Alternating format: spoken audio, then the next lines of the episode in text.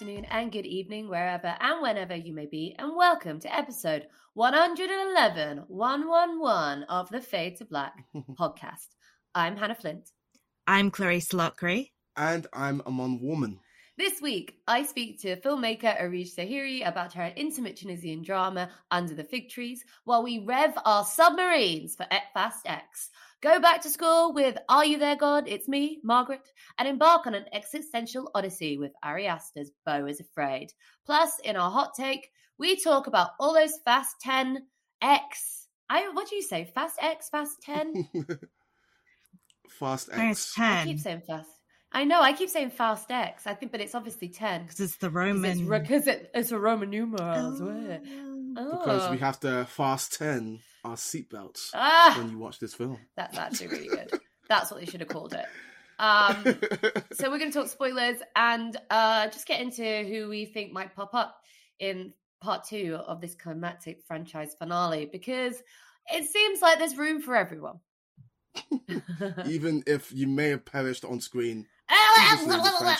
Later, the franchise. later, later. But Amon, what's been revving your engines this week so far? We're recording on a Wednesday, so it's it's are hump day. Wait.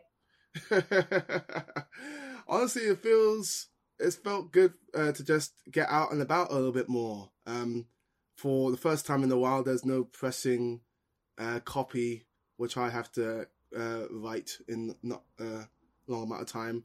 Uh, so yeah, I've been going to screenings. I've been seeing you, lovely lot, out and about, looking great in your like seriously, Cl- Clarice. We went to the Little Mermaid premiere, and I, who I've been I've been called the best dressed, you know, uh, journalist in in the, in the UK. Um, but I felt very underdressed that day. Clarice was showing me. I, up. uh, well, She I had was the- dressed like a mermaid. so it's just like a mermaid. Because it's Yeah. the mermaid movie. No, she had she had she had this amazing lilac jacket which looked Mm. incredible. And then we went, went with our friend Sarah Cook, who was dressed as Ursula. Essentially, she was looking great. It's Sarah's Everyone's birthday this week, right? It was, yeah, Happy birthday, Um, Sarah. indeed. So yeah, that was cool. Um, it's always fun when uh, the stars roll through the UK for a premiere. It's always funny as well to see who I end up sitting either next to or very close to. This is the second premiere in not a, in not long amount of time when I've been sat pretty much next to Skepta. They keep sitting Wow. me in front of Stormzy at premieres, and I'm like, do they want Oh me to become God. friends? Stormzy because as I'd well. love to be friends yeah. with Stormzy. Um, um, I'm doing it again. They tried to stop me. I'm doing it again. Skepta, yeah, I'm doing it again. Oh my god, I'm so jealous. Oh wow, that's really really so, cool. So yeah, that was a fun night. I who have I sat next to? I've sat next to Clarice this week, which is nice.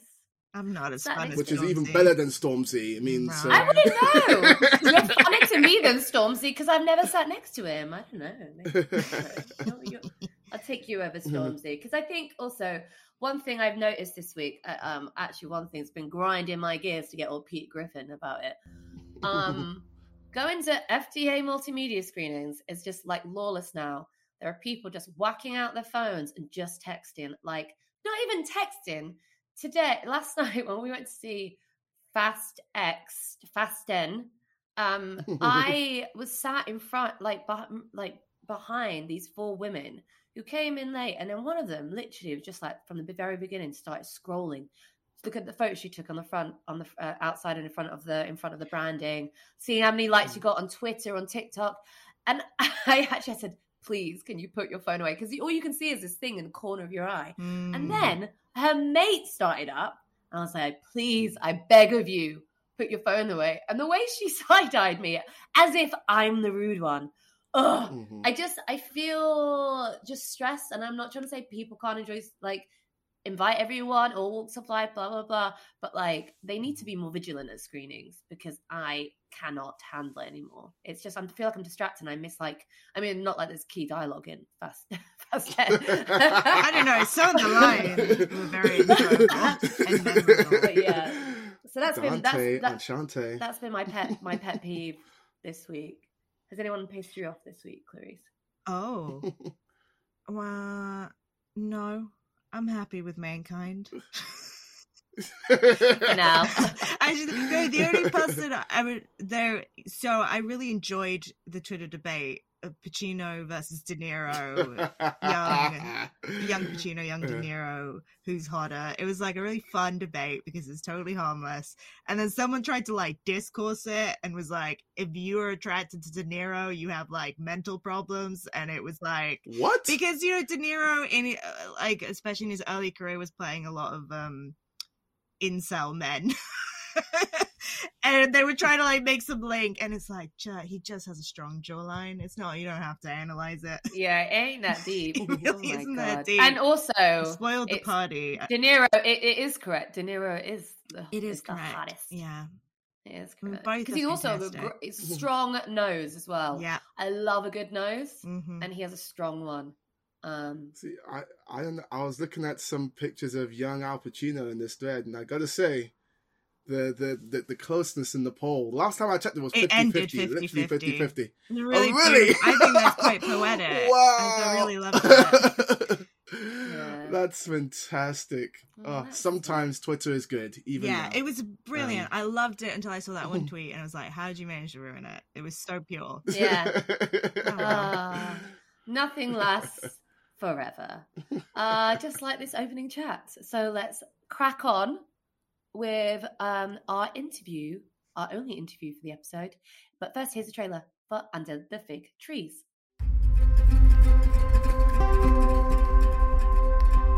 كنت نتصور جمل تلموني بعد خمس سنين أو دور افتح كذب عليك تو يقولك حب راه بعد العرس بالرسمي العلاقة بعد قداش عاودة وتحكي على العرس وتحكي على العرس عمري وجيت. عمري 17 سنين Under the fig trees, under the fig trees. Darling, it's better down where it's hotter. Take it from me, take it from me in these fig trees. Among the trees, young women and men working the summer harvest develop new feelings, flirt, and try to understand each other, but find and flee deeper connections. So, this is the uh, feature fiction debut for uh, Tunisian filmmaker, yay, Erige Sehiri, who co-wrote the script. I mean, as you'll get from the interview, you'll realize it, it wasn't a, a- a traditional script per se, but she worked out the kind of scenarios uh, with um, Ghalya Lacroix and Peggy Hamann. Uh, it stars uh, Fide uh, Fdhili, her sister Feten Fdhili, many Fdhili. That's I think actually I'm not sure which one's the cousin, but they're all related, as you might have uh, gathered. Uh, Samar Sifi, Leila Ouhebi, uh, Nayam Ben Al Hedi, Sbahi, uh, Gaith Mendassi, Abdelhak Mrabti, uh, Fedi Ben Achour, and Firas Amri.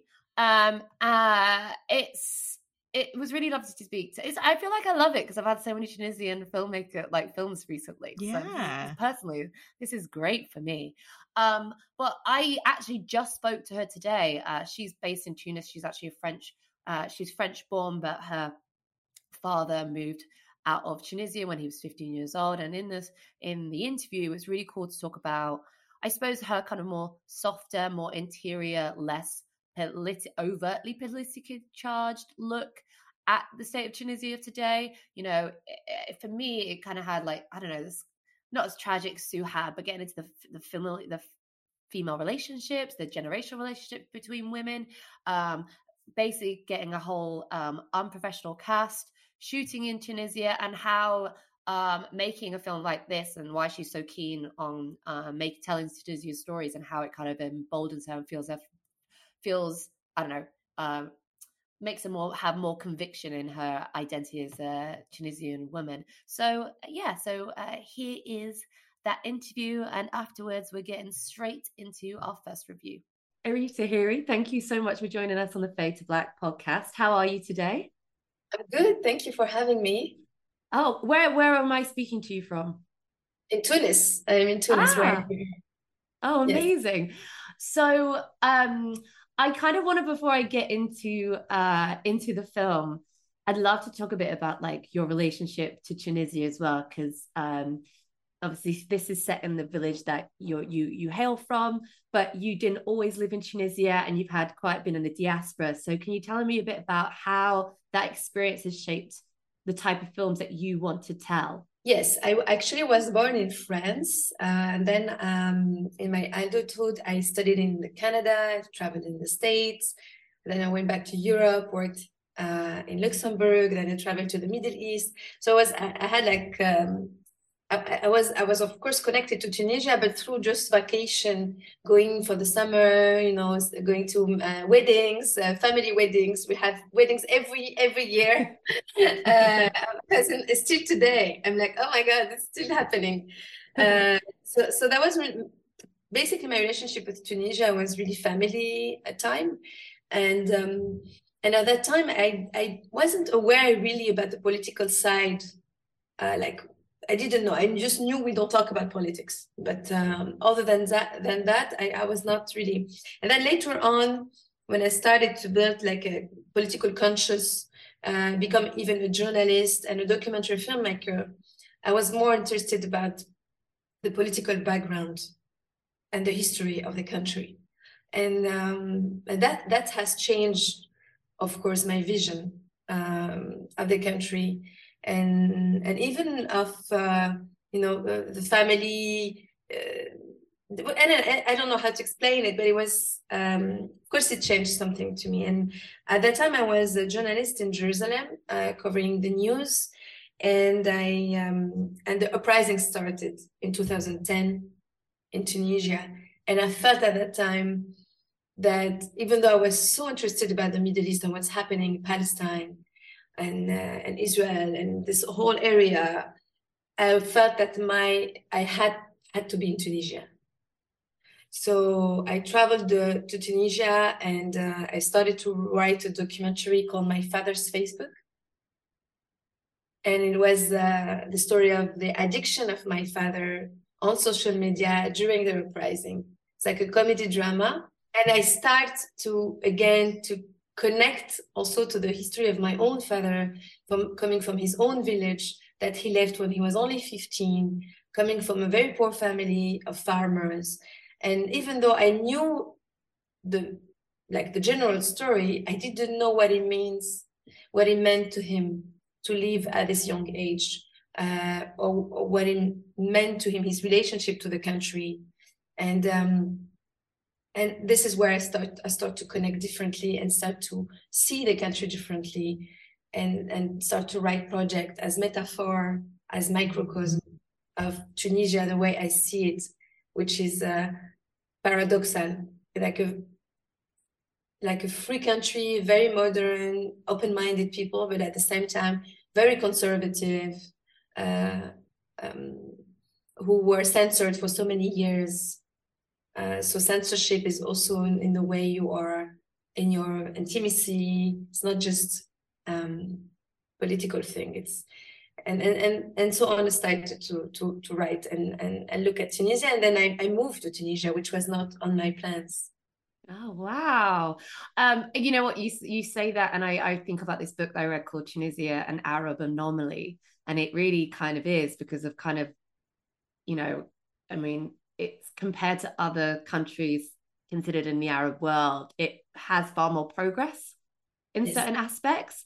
And yet, uh, from Bourguiba, then in Ben Ali governments, it's kind of never really got out of this state since independence, this state of infancy. It's kind of always in this state of like, we're not quite there yet. And uh, what I love about um, Under the Fig Trees is how, you know, getting into the youth, but also like how how that has a knock-on effect like there aren't that many jobs and people can go to kind of college and come out of it and like there's not really much there. And i suppose connecting the characters with the younger generation and older generation um so i mean getting that that specific story um and it's, it's sorry to go on but like we've had in recent years we've had like ashkal last year that kind of grappled with the systemic kind of corruption and a hangover um, we had um, Lotfi Nathan's recent film, Harka, which goes on a very specific and gets into the kind of uh, Mohammed, uh, the, the self immolation and kind of like that feeling despair. But what I love about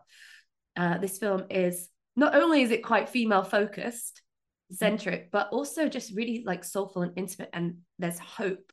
And it's not this kind of dis- not as despairing as we're so used to seeing. So, in a roundabout way, I love to understand um, how you came to that kind of um, uh, perspective on how you wanted to kind of grapple with your first fiction feature uh, debut. Yes, it's true that uh, we have a tendency, we have more dark film this last part, past years, which I understand because what's what young generation is going through is very hard.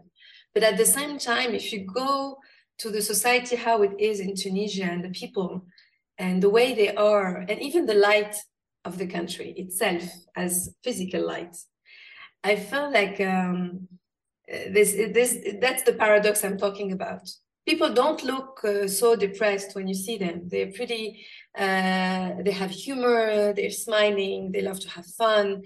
Um, and uh, they, they seem to be open, they seem to have hopes. And, and at the same time, the suffering, the frustration of the lack of opportunities, the problem of economic of the, of the country, and it, it's inside, I feel like it's hidden in a way and it's starting to come out slowly slowly but it's it's more subtle i feel and and especially when you go to the countryside um, there's something that it feels like nothing has changed anyways so and and they so at the same time they have hopes and they are and they are um, and they are hopeless it's very uh, it's yeah. like in the film they feel young and they feel old at the same time mm. um, you you can you you have the feeling that they are free because they are outside and it's a very sunny day and it's beautiful but at, at the same time they're suffocating under those mm. trees and that's what i start i wanted to to build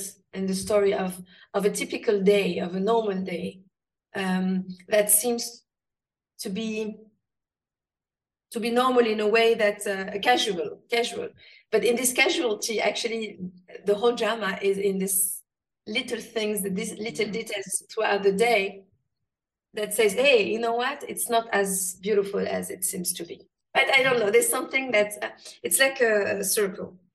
Uh, yeah. At the end, hope hope is is is back all the time. Yeah, I mean, I, you kind of think like um, you know, like Jean Renoir, the river. It's like the cycle of life, like a new day, and it could bring happiness, could bring suffering, but you just have to keep on tolling, I suppose. Um, yes. I what I really like there's a it feels quite intimate and sensitive and what you said about the subtlety and what's not being said or what's being you know reading between the lines of dialogue where it's not like hey this is how I feel blah blah blah. It kind of reminds me of like you know when I think of like the silence of silences of the palace right? Moufida Tlatli like that kind of the dynamics between women there's this I mean I love the kind of argument between um, and also the kind of color who wears a headscarf who doesn't and and how actually this kind of we're kind of projecting our own anxieties onto other people and what it really says about the kind of gender dynamics i'd love to know what were you you know was there an what were your inspiration? With the tunisian films that you'd seen? Was it outside? What were you kind of uh, trying to hint at? Actually it's the real people who inspires me. That's why it has this documentary flow um, because it was all inspired by them, uh, by listening to them, by spending time. I, I I went to this orchard, I went to these farms, and I just spent the, this afternoon having tea, uh, looking at them working, imagining their conversation, uh, spending time with the high school students, and um, listening to their conversation. And then in the he- rehearsal process, also, I will put two, two different generations together, and I will tell them that's the subject, that's the topic of the scene. Mm-hmm. You know, let's let's imagine this, imagine that. How would what you do, would you do? Um, and that's how that's why I said it's really it really came from from them. I haven't really got inspired by I've watched a lot of films of course and I've watched a lot of Abdellatif Kechiche films or Abbas Kiarostami films or even um, uh, Sofia Coppola's films also uh, but at a certain point, when I started to work on that film, it was not about all the all the films I've watched. It was about them. They were my inspiration, and that was also the material I worked with, which is a human. It's I was mm. investing in them. I was investing in the human part of it of of them, and of and that's how it become become in the film. And and then in the editing process also, it was we had editors, uh, an editor, but we also had an internship who never edited before, and then I had a friend who never edited before, who edited some some of the scenes, because the idea was to make it very instinctive and to make the dialogue uh, flowing like it's uh, in life, and so it had to sound even in the sound itself uh, right. There's, I, I feel like a lot of films, especially in North Africa or the you know kind of more Southwest Asian release, the use of non-professional actors is quite um quite common and exactly what you said there's no sense of um expectation. It's kind of what you're getting is a rawness a realness. Um can you tell me about you know casting? And you went and it's set it's set in the village that is it your father hailed hailed from Yes, it's set in in the village. My my father's left, uh, as I said, 50 years ago, and they, have a specific accent. Also, I wanted to have his accent in the film because the north northwest center west of the country has been not they didn't de- develop that that area for a long time, and I feel like these people are marginalized, even in cinema, even on TV. And I thought it was really interesting to have the real accent in the film and uh, so it's it's the, this area. But I think a lot of uh, actually mm, Arabic films are made with um, famous actors. They're just not famous abroad, they, but they are actors in our home country. Yeah, no, I, I suppose I mean in just recent what I've seen, especially these ones that are kind of grasping. I've noticed, like you know, in Iranian cinema as well, like a lot of yeah. people start out they didn't go to drama school, right? I think that's the point. It's not they've not come out of a whole school education system. They've kind of said, this is, the, you know, I haven't done Stanislavski's training or, you know, sense memory. It's like there's a sense that they can learn about the craft on the job. It's true, maybe because we are looking for something else, uh, whereas cinema in these boundaries between fiction and documentary, there's, mm. for me, there's cinema. There is something very interesting in this boundary uh, in between in this thing and that we're still looking for. We're still looking for our cinema. And um, and and I, I, think also to to um, to work with non-professional actors is a way to it's not just about the performing. It's um, it's really a way of, a way of expression giving people a way to express themselves. Even though you wrote the story that's your own scenario. You have a the story in mind. But I felt that feeling when I worked with them. I felt mm-hmm. like it was it's like it was like a stage, and they could where they could express themselves and they could play and um, and open up. Also, so I think the way we make the film is is as important as the film, and um, so I, I, casted actually the young uh, in the in high schools, in farms, in markets, in coffee shops, anywhere anywhere I could find young people. So and then the older generation, uh, most of them in farms or I will ask family, do you know someone who who sings? Because my grandmother used to sing the Layla song in the film.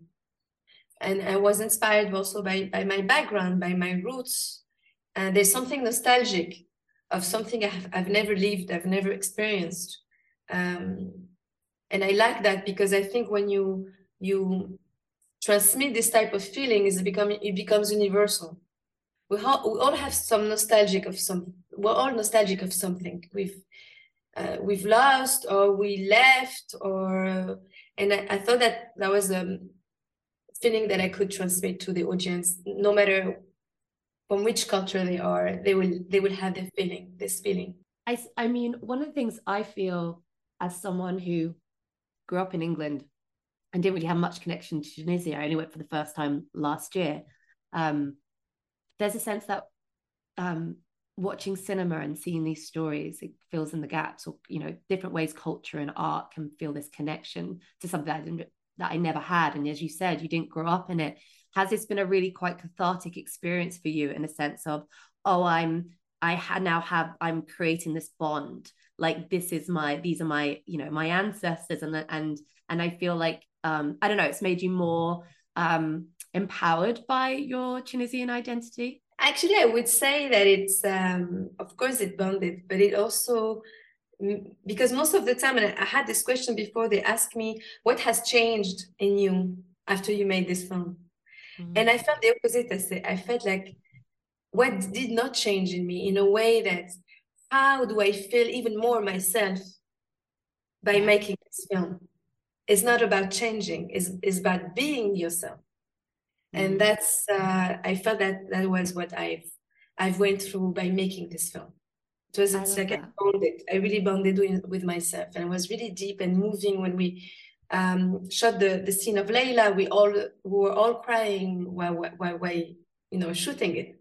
That was really really strong. Um, and um, yeah so i would say that but it's hard to talk about this type of emotion. It's uh, uh, it's uh, it was such an experience. I also felt i was of course part of them uh, part of me was there.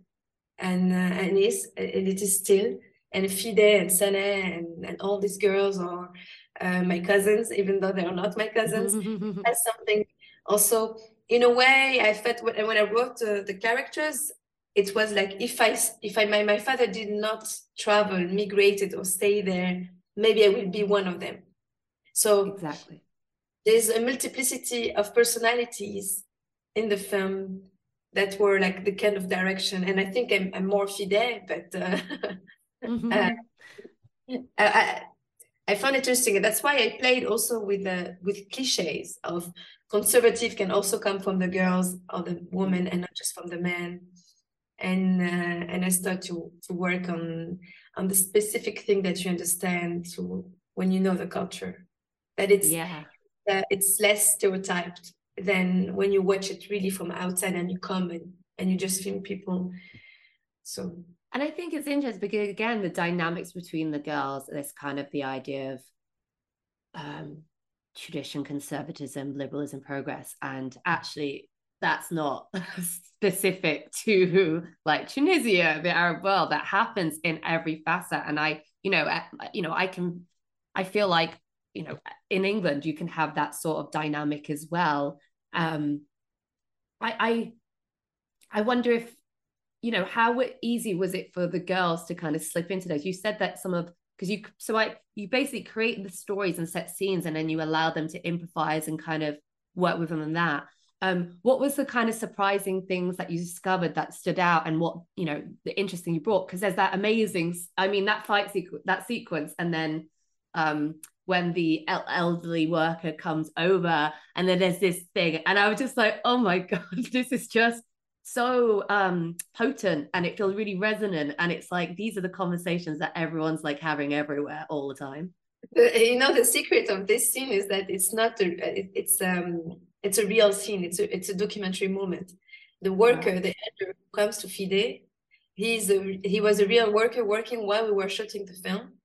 And when we shot the the previous scene we cut the argument with, between the two girls. He did not understand that we were making a film. He thought it was he just heard fide yelling and speaking about men and hypocrisy and patriarchy. And he got so upset and offended that he came down his tree and he came and to us to yell at her and i understood it. And then i said oh my god we have to shoot this. So it's a one take scene and it's a real moment. All he says it's what he felt. And and fide is improvising the scene. Amazing. Amazing. Have have eh, you know you shoot a film like this have the cast the, the kind of people in it have they now have hopes of kind of going further into the film industry and acting again? Has that kind of inspired them to do that some of them yes. Some of them. What i heard from the girls mainly uh, even though i mean the main characters were were important in the film too and and but i heard that from the girls that, that most of them they told me oh before we we met cinema before we we had this experience of cinema we thought that our life would be just getting married having kids. And now it doesn't mean we'll be actress it doesn't mean we will continue in the business. Maybe not maybe yes. But at least we have opened up our our opened our eyes. Yeah. our eyes our perspective in life. And I felt, I felt it was really important and very clever from them to be very aware that it's a very hard industry but still you you you get something from all of it. It's yeah. um and and they they talk, talk also about confidence something about being more confident that you are able to do things that you've never thought you you will you will do. And just by understanding how uh, technician works how cinema works how the process of making a film was a new learning and it was um, for them they will be able to talk to that to their friends. You know you need this camera you do have the sound works like that. And um, just this is is really important. It seems to be very little but it's uh it's new knowledge and knowledge is always something you can be proud of. Absolutely. There's it's like representation in cinema. It's it's because there's I, I often find when i you know see other films made in like western diaspora and they you know you know when it comes to like middle east or north african representation there's always like there's not enough you know there's no one there. And it's like what you're doing is showing actually they are there but they just haven't got the same opportunities and casting directors jobs and people outside they look at your film they might cast in another one you know it's like presenting that opportunity, but also presenting a life in the film industry. That maybe you don't be an actor, but maybe you want to become an editor. Maybe you want to become a cinema. Maybe they want to become a filmmaker like you. And that's I feel like it's such a beautiful thing to do to do that and what you're doing by making sure that you're the authenticity of it by setting it in Tunisia using local people as well. Um, so I suppose congratulations, well done for that. Thank um, you. Um, I, I suppose my my final thing is really kind of you've you know you you mentioned earlier of trying to get into that um, the sweet spot really between documentary and fiction, the cinema verite, and trying to get there. Um, what have you got planned next? Then is that kind of something that you really want to kind of pursue? Have you got funding for your next film? My problem with funding is that um, I don't work in the classical way of writing a scenario and so on. I need to find the people and the location and write at the same time, and this can change a lot. And so uh, I remember my producer, my co-producer in French, she told me, "You're like uh, milk, milk, milk bowling." Can you say that? It's like the milk is warm, and then suddenly the milk starts to burn. uh, that's how I work. It's like everything is. I'm, I'm doing everything at You're the like, same time. Suddenly simmer Yeah. and then bubbles over. exactly. so uh, I'm working on my next film that I want to shoot very soon, and um, and it has also I'm, I'm exploring again. It's not a week low. It's not one day, one one location. Uh, it's, it's different. It's the the timing. It's also I think again working with people that are invisible, um, and um, and do something with them. So it has the same sense it's a bit more fiction, let's say, um, but it, it's it's still uh, exploring this um, this era, uh, this area of cinema I'm interested in. So I cannot talk about it because, as you know, uh, projects are always fragile. Mm, you don't want to jinx it. Yes, and you want to protect it because you know you really know what is your film, what your film is about when you start, or even sometimes when you finish. So especially Well, when you look- I, well, I look forward to it, especially as you're kind of focused on Tunisian stories. It's it's wonderful. More, more, more, please. Gosh, I Thank love you. it. Thank you so. Thank, Thank you you so. I so should say, much. I Aishik. Thank you. Hi, Shikana. Are you there, God? It's me, Margaret. I'm here to speak to you today about your changing bodies. The blood is released through the vagina. Please, just do this one thing for me. Let me just be normal and regular like everybody else. Just please, please, please, please, please, please, please. What up? Hello? Is it God you're looking for? This is Are You There, God? Question mark. It's me, comma, Margaret. Is that that's what they call an Oxford comma in America, isn't it? no, Is it? that's just Is it, or is Oxford comma after an and a comma? I think so. Is that an Oxford comma? I don't know. Don't ask don't- me grammar. I'm- me not smart. so- no, no. Just, ju- just listen to the Vampire Weekend song, which is uh, Chef's Kiss. It is a great song. I'm sure. I'm sure the SEO gods are loving this title. Well, I don't know. It's quite easy to Google it because there's not many things that are called that. Or like, what's that one? What was that one recently? Quo Vadis, Aida. yeah. that was the one I was thinking of. oh God, yeah, yeah, yeah, yeah. Yeah. Hey, let's just at least these actually use commas, unlike "Don't worry, darling." And what was the other one? Alice, darling, as well. Did that not have a comment? just Yeah. No, that one did have a comma. that as one did. membership. Okay, cool. Yeah. Wow. Let's do a hot takes on commas. Margaret Simon is a sixth grader who grows up without a religious affiliation because of her parents' interfaith marriage. When she moves from New York City to New Jersey, she experiences the ups and downs of new school, new friends, and new questions about womanhood. Produced, written for the screen, and directed by Kelly Fremon Craig, it's based on the 1970 novel of the same name by Judy Blume. The film stars Abby Ryder Fortson as the title character, Margaret, not God, along with Rachel, along with Rachel McAdams, Elle Graham, Benny Safdie, and Kathy Bates.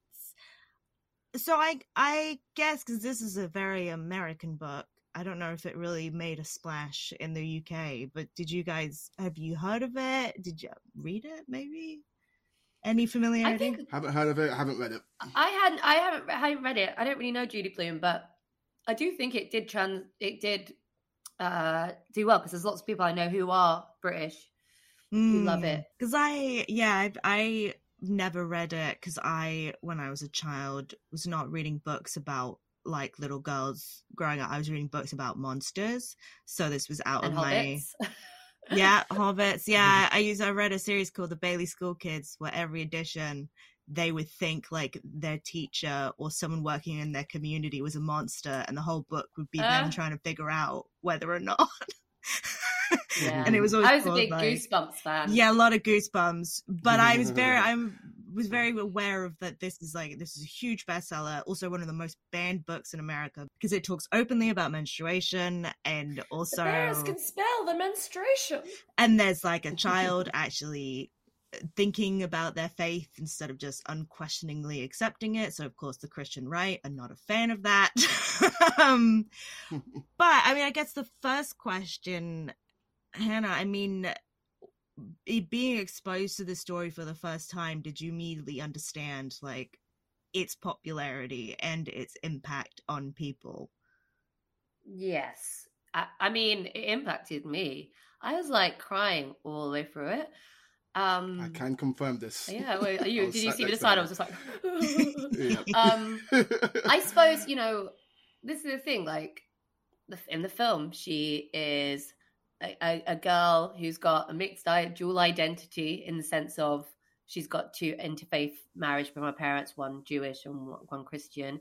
She ends up leaving the city and moving to kind of outside of it. I moved from London to Doncaster. You have to find new friends. You know, the first friend that she makes is this really pretty blonde girl. That's what I did. And this, you know, again, like right. And when I moved, it was when I was, you know, 10, 11. So I was maybe like a year younger, but like that whole thing. And oh, it was just, it was very triggering. I haven't been tr- triggered since um eighth grade, but in like a less, I suppose, a less like harmful triggering, but more in like, oh, wow, this is really taking me back.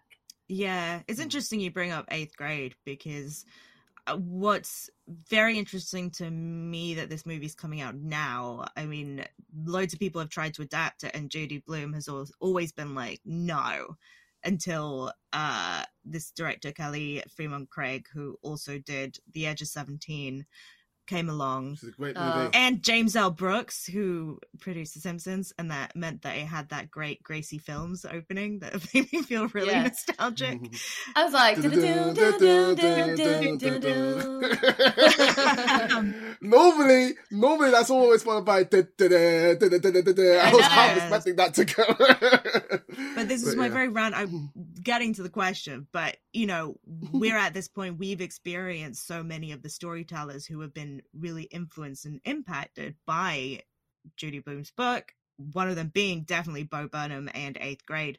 Also, The Edge of Seventeen. I'm on like this is still set in the 70s, which was 1970, the year it was published. Um, did it still feel really fresh to you? Um, and did it feel like there's anything like I don't know that felt modernized or like just how do you feel about like the where it sits now, having seen all these things that were inspired by it? Uh, it definitely felt fresh to me. Um, even though it's very specific in many ways to women and to the 70s, there's a lot about it that's universal that felt like it could still that it does still happen today um and the way in which they develop certain storylines in that regard it felt very fresh to me especially what they were doing with the friendship group and the trials and challenges that margaret has to overcome there that still felt fresh but again specific in what the in in in, in who's inhabiting the world and what that world I'll do that again. It felt specific in what that world is giving us to a degree, but it also felt fresh and very present in the, in that the trials that she's that she's going through in this film. You still feel like kids today, whether it's about periods or whether it's just about friendship groups. They're still going through that today. So yeah, it absolutely felt fresh to me. Yeah, I really liked that the so she, yeah, she falls into this friendship group that's led by she's called Nancy Wheeler, which was really Stranger Things, man. we were talking about it. It's from that book, but Yeah. I was I did a double take when she said her name. um, maybe this is a Nancy Wheeler origin story. Who knows? Uh, but she's Somewhere on the internet, somebody once they watch this film, you know they're going to do a Stranger Things, Are You There, God It's Me, Margaret compilation edit type thing. TikTok, get on it. Um, I give it, give I give it one week, and you're going to see like at least two videos of exactly this. I'm predicting it right now. but Nancy Wheeler, not that Nancy Wheeler, that's Nancy Wheeler. Um, Yeah. I think in a lot of other stories would have been this very like stereotypical mean girl, and she is a bully, and the bullying specifically comes from their own insecurities about like like how far along puberty they are. And there's a girl in the school who's like taller and she's got bigger boobs, and they're just awful to her. But it's done with so much empathy and it comes from such a place of understanding without excusing the actions of these girls. And also margaret because margaret is kind of a dickhead at points as well.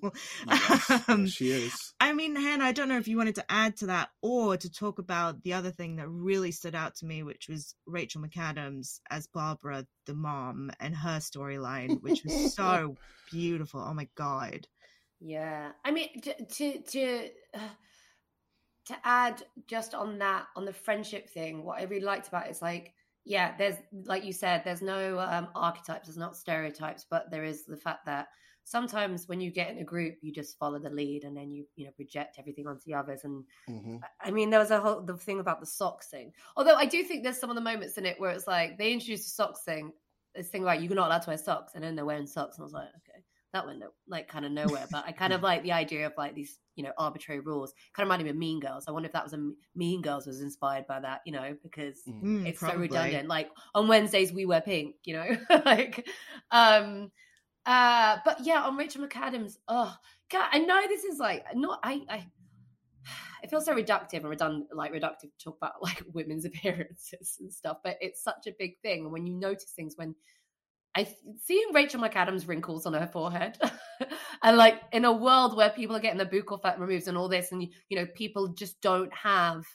any signs of aging. I just love that I could see who Rachel McAdam is like now, and like that's made me, and it's that made it more believable that she was at this point in her life and and and being this mother and there's th- you know even like even the way that her jacket was always creased like her trench coat was always creased those little kind of like notes that felt like this is i believe that she's a woman who actually looks beyond kind of like she she she looks beyond like superficial things and the idea that she is caught between trying to be a good mother and be there for a kid but also like her hobbies and desires it's like ah I love you so much. And then having that, oh, there's this, that, I mean, I don't know if it's a spoiler, but you know, part of there's a scene where Mar- they, where Margaret asks her mother is, why didn't you see the grandparents? And that moment, I think everyone It's a broke. Did we all scene. break? Um, I think It's a she, fantastic For scene. me, it was right. There's a scene with a card. She's writing a card, and she just writes, Yeah. hope, Oh, hope yeah. everything's well." That really got me. Yeah, hope you're both well. Yeah. It's like, oh, but that, but I think Yeah. there's something in a way that she's able to articulate something with like just like a sucking in of a breath or just like a slight look away like you know she she knows how to deliver an emotion without laboring it like laboring the line you know what i mean it, it felt yeah just really natural i have to say ben safdie on the other side of it i'm still not quite convinced he's i think he's quite Mm. hit and miss with his with his acting but maybe there was just not enough of the character I know he's really good at being a goofy dad. I just love how this movie tackles heavy topics in a very gentle, light way. Like we were talking about the friendship group earlier. There's a thing that happens with the leader of that group. It's a really big moment. And in many other films, and many I was gonna go and say lesser films, you would expect there to be a big blow up scene that follows that scene. And the way in which this film elects to handle it that is resolved in a very satisfying way, but in a very gentle, light way. And I feel like you can apply that sentence, honestly, to a lot of the stuff that happens here. It's still very satisfying, but it's never stereotypical, it's never histrionic. It's just very gentle and light, but no less satisfying. I, I find that to be very impressive. And even, uh, sorry to go back to your thing that you were saying, Clarisse, um, about the stereotypes. Even I think with, and we're talking about Rachel McAdams' mother, who's like just joined and she volunteers, and the PTA mum, which is Nancy Wheeler's mum. It's like that it, 10 years ago or something, that might have been like Queen Bee mum having a go with a new mother coming in, and there's a fraught dynamic there. But it wasn't. it was just Mm. like, hey, it wasn't about it wasn't about someone trying to be the perfect mom, you know, like a Bryce Dallas Howard in the help situation, like being just like Mm. have to be in charge of everything. Um, it was more like it's more about Rachel McAdams feeling like overextending herself and not really taking on too many things and trying to be the image rather than Mhm. trying not being her authentic self because she feels like she's not been, you know, they're putting too much pressure on herself as to be the mum that that's expected, especially when, you know, she didn't exactly have the best um upbringing, you know, herself. So I don't know. Give her she wants to give her daughter what she kind of felt, probably felt that she didn't have.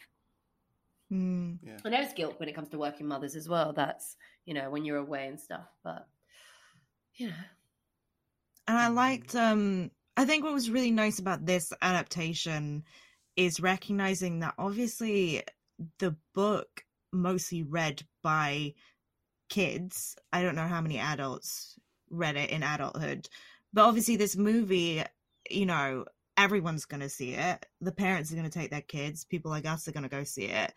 And I feel like what was so important was expanding like the point of view. So it wasn't just about Margaret, it's about Barbara. And also I liked even Sylvia, um, Benny Safdie's mom. Um Kathy Bates. Kathy Bates, the wonderful Kathy Bates, um, had some really touching moments of like her family.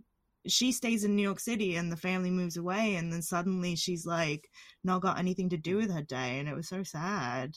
Um, Mm. so I I don't know if that's in the book. I think it's not. I think some of those details are not, and I really like that they were added into it. I think this movie is a really good example of why casting is so important, and if you get it right, the good thing the good things that can emerge, because the contrast of energies for so many of these characters is part of what makes them gel and cohere so well. Like Sylvia, Kathy Bates, she's a firecracker. She's got a lot of fantastic lines, especially in that opening there, 20 minutes that made me laugh.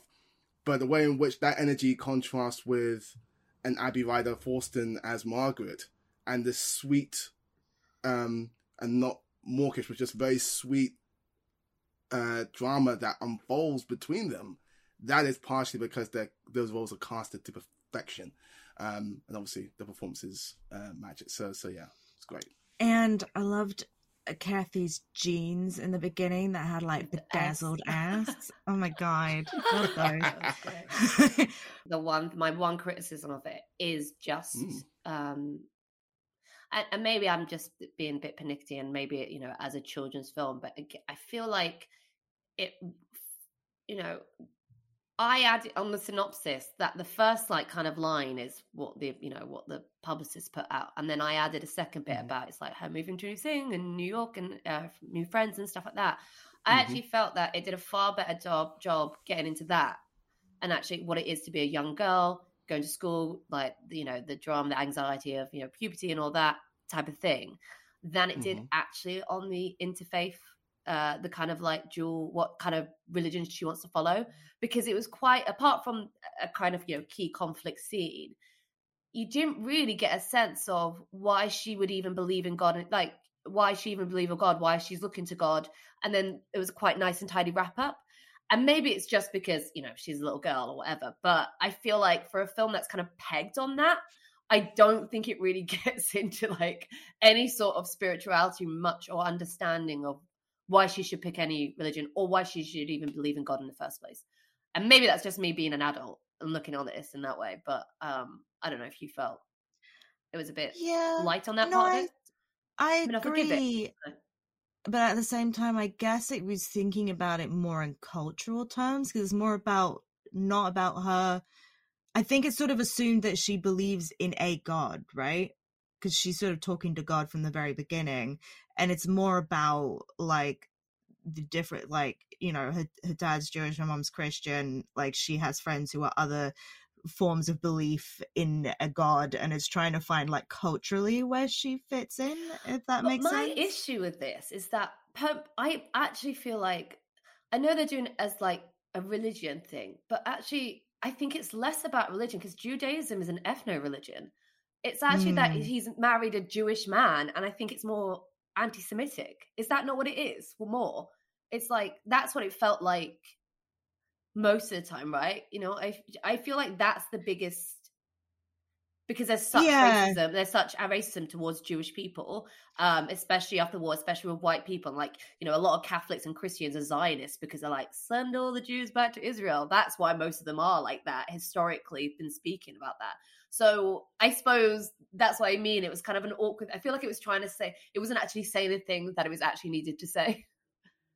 right but the, yeah i i get what you're saying but i i also do feel like it does make sense for for a kid's journey it because she i guess she wouldn't understand any of that No, and no, the, yeah. the mom has there's a whole thing about the mom taking such pains to shield her from it so it's it felt to me that it was like uh, the idea of her faith was which one of these spaces do i feel more most comfortable in and i think everything you said is sort of the what we as adults can read into that No. situation um but i think you're right i think that's, you're right That's, what- that's what I'm saying. Like, I feel like it's me as an adult looking at this, but I'm saying Yeah. that for a film that's pegged on the god, the that bit of it, I think it seemed it was did a far better job. And to, and it's not to say it's not uh to its detriment.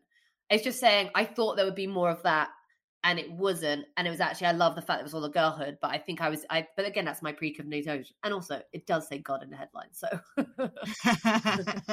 should have been are you there period Margaret. Are you there, have Mother period. Nature? So let's go to our screen stream or skip on Are you there, God? It's me, Margaret. Um Hanna. Now I get that Chelsea Handler book that she wrote. Are you there, vodka? It's me, Chelsea. Do you Oh, have I that don't book, right? that. I remember that I book coming out. remember that. Um, uh, a scream. I'm on. Screen. Final thing to say here, by the way, Hans Zimmer did the score for this. Zim Zimmer! nice surprise.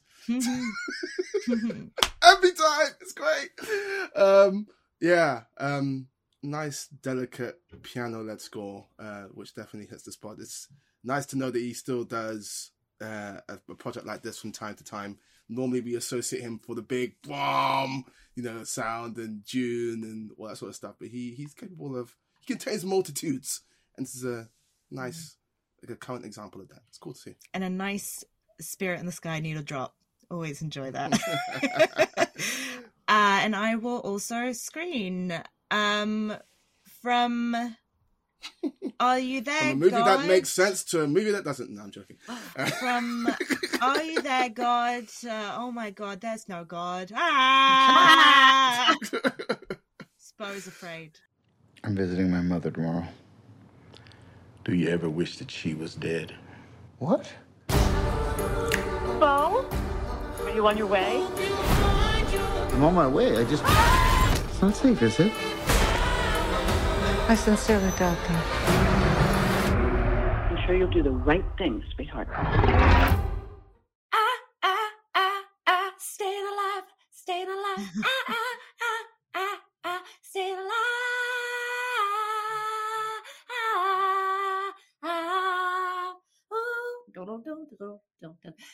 I mean, it's it's it, it is basically that for like three hours. Please let me stay alive. so, uh, following the sudden death of his mother, a mild mannered but anxiety ridden man confronts his darkest fears as he embarks on an epic, Kafka esque odyssey back home.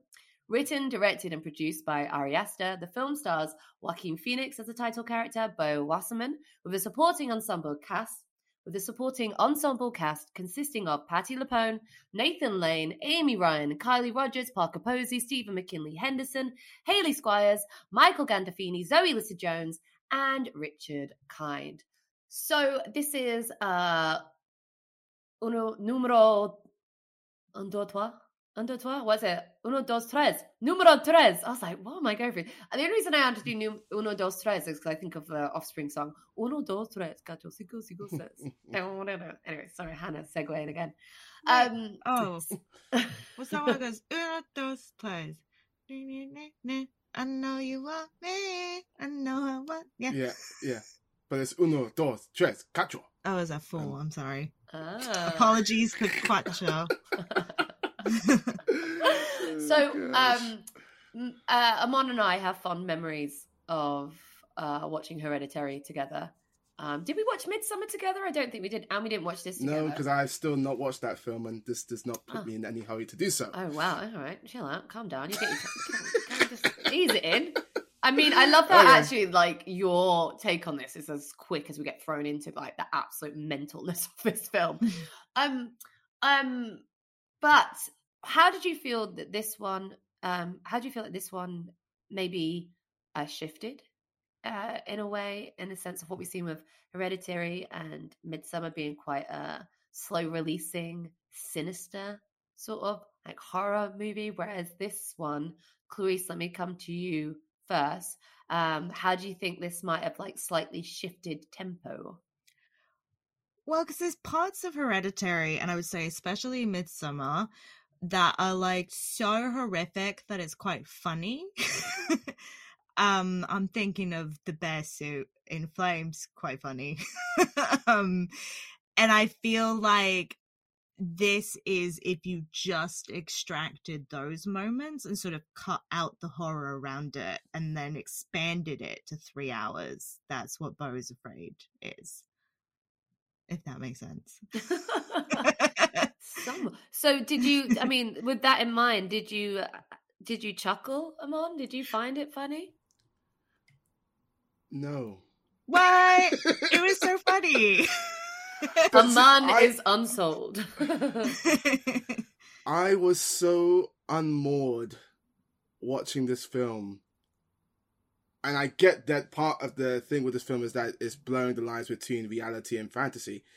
But that almost made me feel like what what am I meant to laugh at? What is up? What is down? Like I was it was just all a mess to me.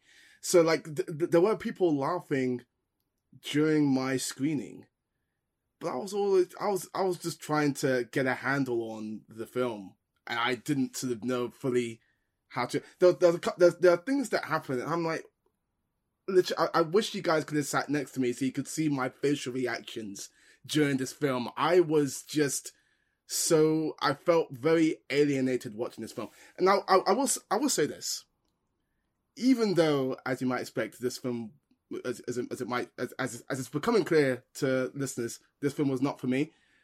I do respect it in that Ari Aster has made this film, this is completely his vision, and he's been given carte blanche to do what he's doing here. And you know, we are living in a time right now where we're talking a lot about AI and what it may do in the future, hopefully not, in terms of storytelling and that sort of thing. This is not a film that any AI could ever come up with because it's full on Ari Aster doing his thing. And even though it didn't work for me, I respect that a filmmaker was allowed to do that on the scale that he has done it here. Chat GPT could never have mommy issues. no AI, no matter how advanced, could come up with the utter deranged film that this is. Um, so. It's it's funny listening to you say that, and it's um, what's so interesting is there's I get this sense that like you felt like you kind of wanted to control. It's such a control of like how this you're supposed to see the film. I didn't know when I'm supposed to laugh. I did. It's like. Hmm. The uncertainty of what was going on kind of was like it was really uncomfortable for you, and I think that's exactly what this film is about. It's about like Yeah. when you can try and control things, you just get stuck. and like it's about um, inertia and like how the act of not acting and how actually it's kind of like every intrusive thought you could possibly have about the world of like horrible things happening literally just is realized in like high definition technicolor madness and for a character like Beau, who basically does, he's like such a like an innocent, like he's so innocent in the sense of he just doesn't want to do the right or wrong thing. He hates uncertainty. He hates risks, and like this is basically forcing him out and out of out of it. And actually, the only reason that he like, kind of leaves anywhere is because of fear of death, which is like the only motivation for him. But for me, mm-hmm. that was just so revelatory because I felt like that is so much about life in general when you have anxiety and all these things and how actually we're so scared about doing you know upsetting people or hurting people like is this the right thing to do? I don't know you know the first bit where you can't get get his flight it's like what's the right i'm your mother, mother says i'm sure you'll do the right thing and it's like what is the right thing? And i love that mm-hmm. and i think for me mm-hmm. especially as it got into like the third act where it kind of just got that shit crazy like there didn't see there wasn't a clear idea. It was like oh no i love it. That's like you're not really certain what's going on. You're not really certain about the ending. It's kind of like a nightmare dream where kind of it starts and then it ends. You don't really know where, where it comes. But actually when you know most of your nightmares kind of like are awful things like you can't wake up. Like you're trying to run and you can't because your legs are stuck you know all that sort of like nightmarish like psychosomatic like in psychosexual Yeah. like struggle was just just so potent and well realized for me. Yeah.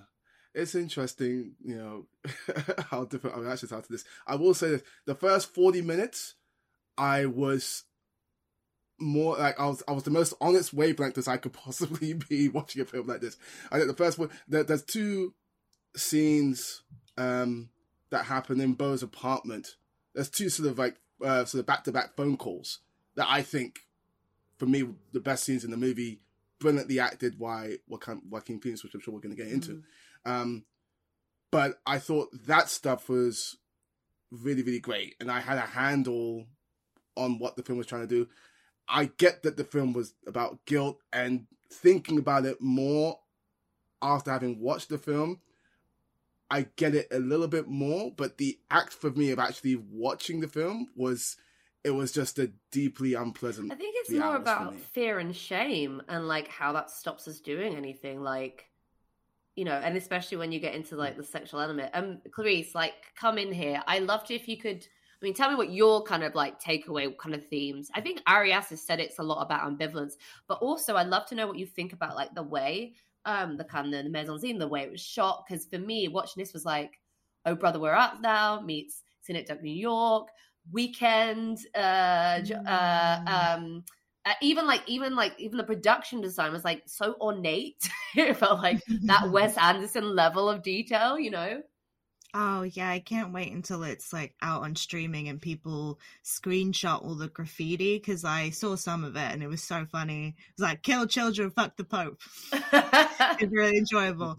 Um yeah, I think you you mentioned intrusive thoughts and I think this movie kind of makes perfect sense to me if you if I just think about it as being catastrophic thinking and that is like we are locked into his POV and it's this sort of like the worst thing that he could imagine happening happens and he's sort of eh, it's really interesting you mentioned O Brother Where Art Thou because I do think I, I saw a lot of reviews talking about this being an odyssey and it is and it isn't Yeah. in my mind because he is like Odysseus trying to get home, which to his mother's house.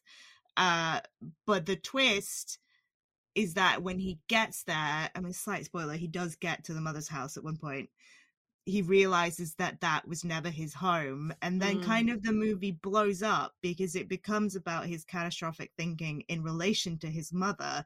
And what I found really interesting is that it was only when I kind of walked away from the movie and I was thinking about it, going, oh, you're so like in his mindset that the mom seems really you're like, God, she's really evil. She must have really fucked him up. But then you actually think about it and you're like, oh, did she really fuck him up? Or is he just blaming everything on mommy because it's easier because he doesn't want Mm. to actually confront Yes. like his own failures as a human being? Yeah.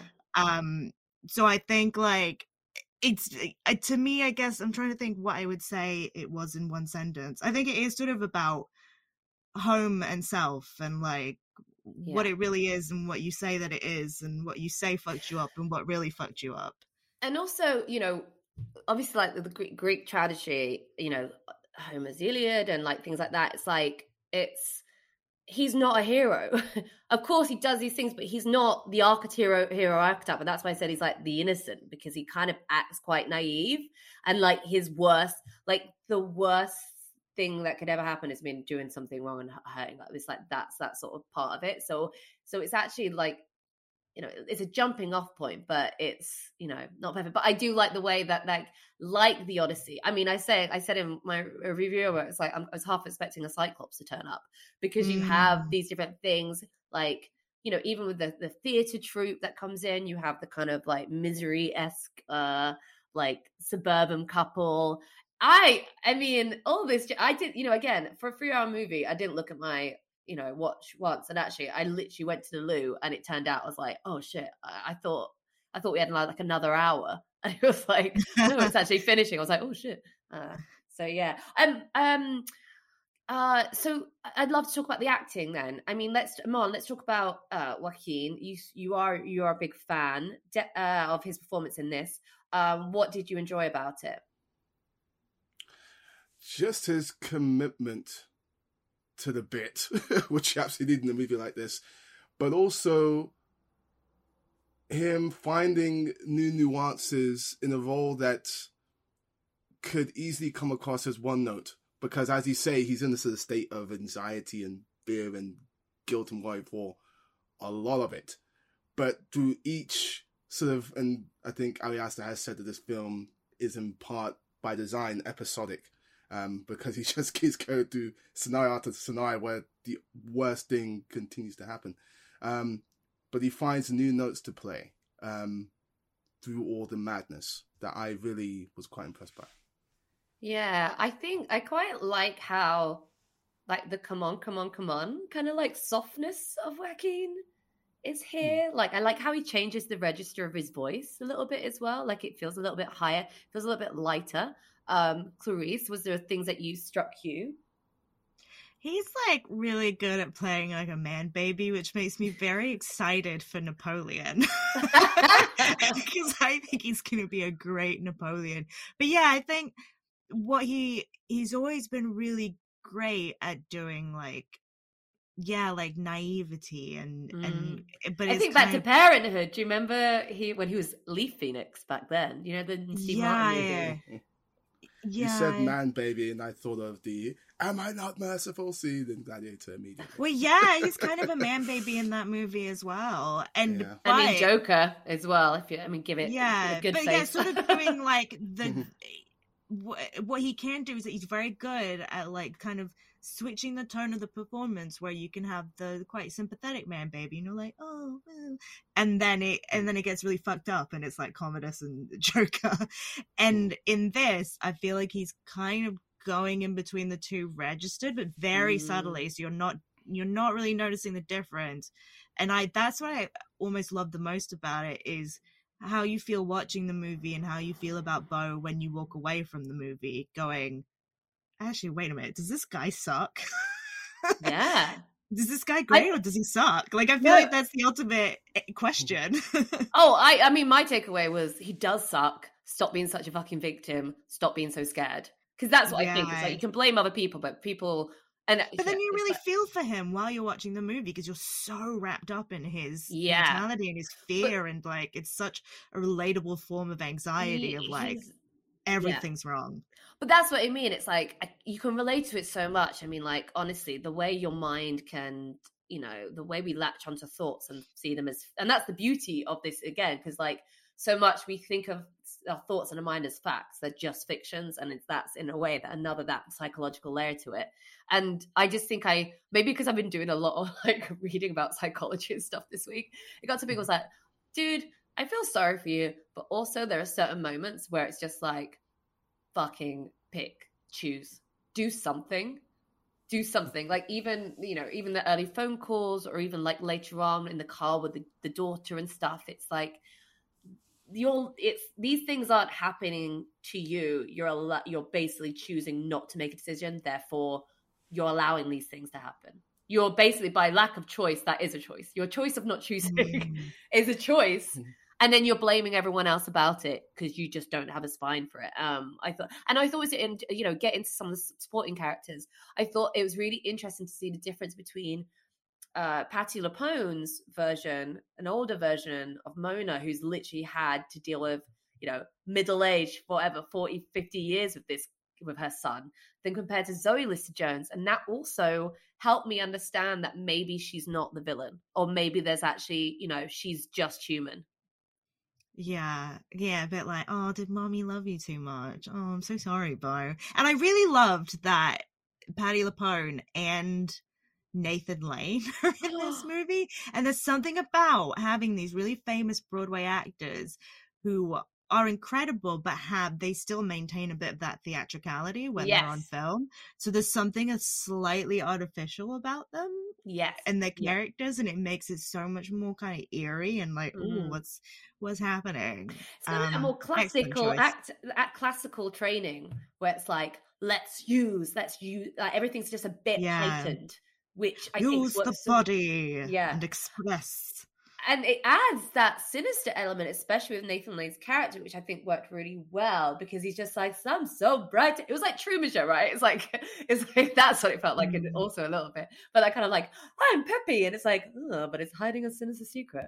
Also, Amy Ryan, I love her. I loved her in Parks and Recreation, um, not Parks. I loved her in The Office, and it was really there's some really great. And I think it's really good that they had so many comedic performers in this uh, to really Yes. get those moments. Um, Bill Hader. yes, I knew. I was like, that's his voice. I love it when you hear a voice and you're like, and even Richard Yeah. Kind, You- like I. Um, and mom, was there anyone else who stood? I mean, I know you're not a fan, but were there any performances that? Oh, That Parker hated. Posey. Parker Posey. Oh, she was brilliant. Mm. like Parker Posey, even though again, weird shit. Um, but uh, uh, Stephen McKinley Henderson, always good to see him on screen, and he was great. Did not enjoy the uh, demon- demonizing female masturbation, but I mean, it doesn't really. But I was like, oh no. I was like, yay, look, masturbation. And I was like, oh no. oh, we are so close. We are so close. Um, uh, is there anything else that stood out for you? I mean, I love there's an animation sequence that was kind of really beautifully rendered and a mix between live action scenery. Again, as you said, you know, coming back to that theatricality of it, the stage production, it felt a bit like, you know, it was a, you know, the Wizard of Oz, you know, that sort of really brightness to really, I don't know, to to add to the artifice of the situation to make you I don't know, it's like that thing where it's like this isn't real. Like I love that where Mm. it's that playing with fiction and reality as and blurring that lines. And I think that was a really great sequence to show it. Kind of like, you know, like, you know, like La La Land, you know, the fight that fight, final sequence or, you know, American in Paris. So many, so many. It's not the first to be done, but I like the work. I liked how it kind of added a new dimension to the story and showed and in a way gave like Beau an opportunity to see what could what his life could have been like if he hadn't you know sorry i feel like i'm giving too much away now maybe i should just rein it rein it in I also want to. What I love that Arias was so good at making domestic spaces feel in, unset, like the mother's house, just the way it's Mm. shot and the use of negative space, and like the wood. Like there's a lot of wood and weird angles, and it's so well done. Because it was the same in Hereditary. That house was creepy as fuck. Makes me not want to ever go in a house. Don't just be outside. Just join a Yep. join a theatre group troupe and Yeah, but then he did there. Midsommar, and now Outside scary too. So nowhere safe. Nowhere is safe, not even your mind. Interior, exterior. Uh, Amon, I know it was anything else that you wanted. Do you want to talk about the score? Did you like the score? Not really. Oh. Like, I would like I, I I do some of the visuals that you're talking about. I did appreciate. There's one transition where it goes from someone running in a forest to a different location. I'm not going to spoil, but it was really skillfully done, and that stuck out to me. It's like, oh, that's good. I was I was trying to latch onto anything and everything watching this movie. I really was, uh, and and a lot of what you're saying is very very interesting. A lot of what I've been reading about this movie post movie has been intriguing, but not intriguing enough to make me want to sit through that three hours again. Um, I, it was it's, it's the most deeply unpleasant time I've had at the cinema in a long while. Um, and again, I know I'm, I'm glad that I'm glad that I'm literally I'm really glad that it was not the case for you. But I get I, I really do wish I watched this movie with you because I was struggling. I was Mm. really struggling. I, I knew that this movie wasn't for me about an hour in, and I leaned over to a friend of mine sitting next to me. I was like, "How long was this movie?" It's like three hours. I was like, "Oh God." Um.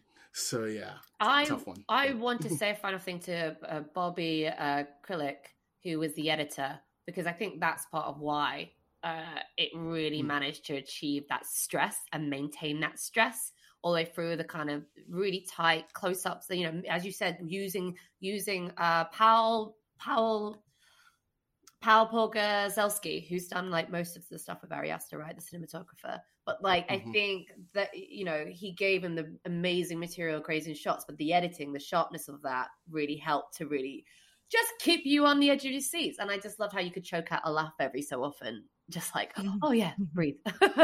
okay, uh, let's park it there. Let's do our screen, stream, or skip verdict. Amon, are you going to surprise us? oh boy, it's a skip for me. I'm sorry, Ari. This one was not for me. Uh, yeah, maybe next time. Uh, Clarisse. Stream. Have a little Ooh. giggle. No, s- uh, sorry, screen. No, no, no, you said it now. You said stream. You heard it here first. No, Do not go and watch it in the cinema. Do Says Clarisse it Loughrey. I forgot what words mean. and mine is a big, big screen. Um, okay, so from Beau is afraid to Dom is always afraid, actually, uh, if you want to know, and you'll understand that uh, once we get into our Fast 10 review. The great Dom Toretto. If you never would have gotten behind that wheel, I'd never be the man I am today. And now, I am the man who's going to break your family. Piece by piece. The devil's coming. Boom. You got a fast car. Is it fast enough so we can fly away? We gotta make a decision. Leave tonight or live and die this way. Absolutely. Tracy Chapman. Stunning For the win. choice there, Amon. Love that song. Love Tracy Chapman. Love that album. It's brilliant. It's brilliant. Uh, Fast X is the first in what we now know is a three-part finale. Is it three-part? So that- yeah, that's what Vin Diesel just said in Rome a couple of days ago. We have the last. So this is like part. part This is part ten A, and then we're gonna get part ten A. I I yeah. Uh, yeah, this is the first in the three part finale of the Fast franchise. Dominic Toretto must protect his crew and family from Dante, Enchante, the son of drug lord Hernan Reyes, seeking revenge for the loss of his family's fortune from the heist in Rio de Janeiro in Fast Five, which is still, for my money, the best film in the franchise. It's directed by Louis Leterrier from a screenplay by Dan Mazeau and Justin Lin. And it stars Vin Diesel, Michelle Rodriguez, Jason Statham, Tyrese Gibson, Luda, Jason Momoa, John Cena, Jordana Brewster, Nathalie Emmanuel, Sung Kang, Brie Larson, Alan Ritchson, Daniela Melchior, Scott Eastwood, Helen Mirren, Charlize Theron, and Rita Moreno. Wow.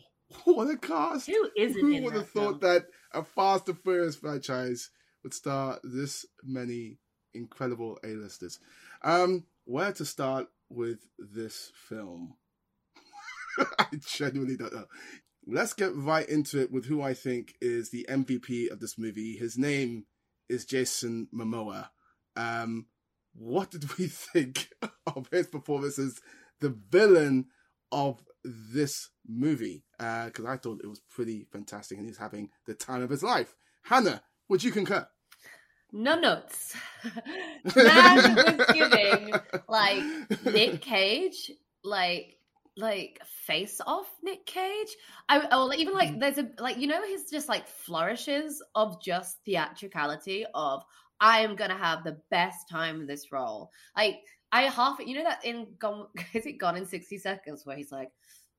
And he, sorry, if people can't see, there's that where he's like shaking his head. And goes, okay, right. and let's go. And, like I was like half expecting him to do it. I love the way he mm. dressed. I love that he dressed like Fabio on the cover of like a romance novel. It was perfection.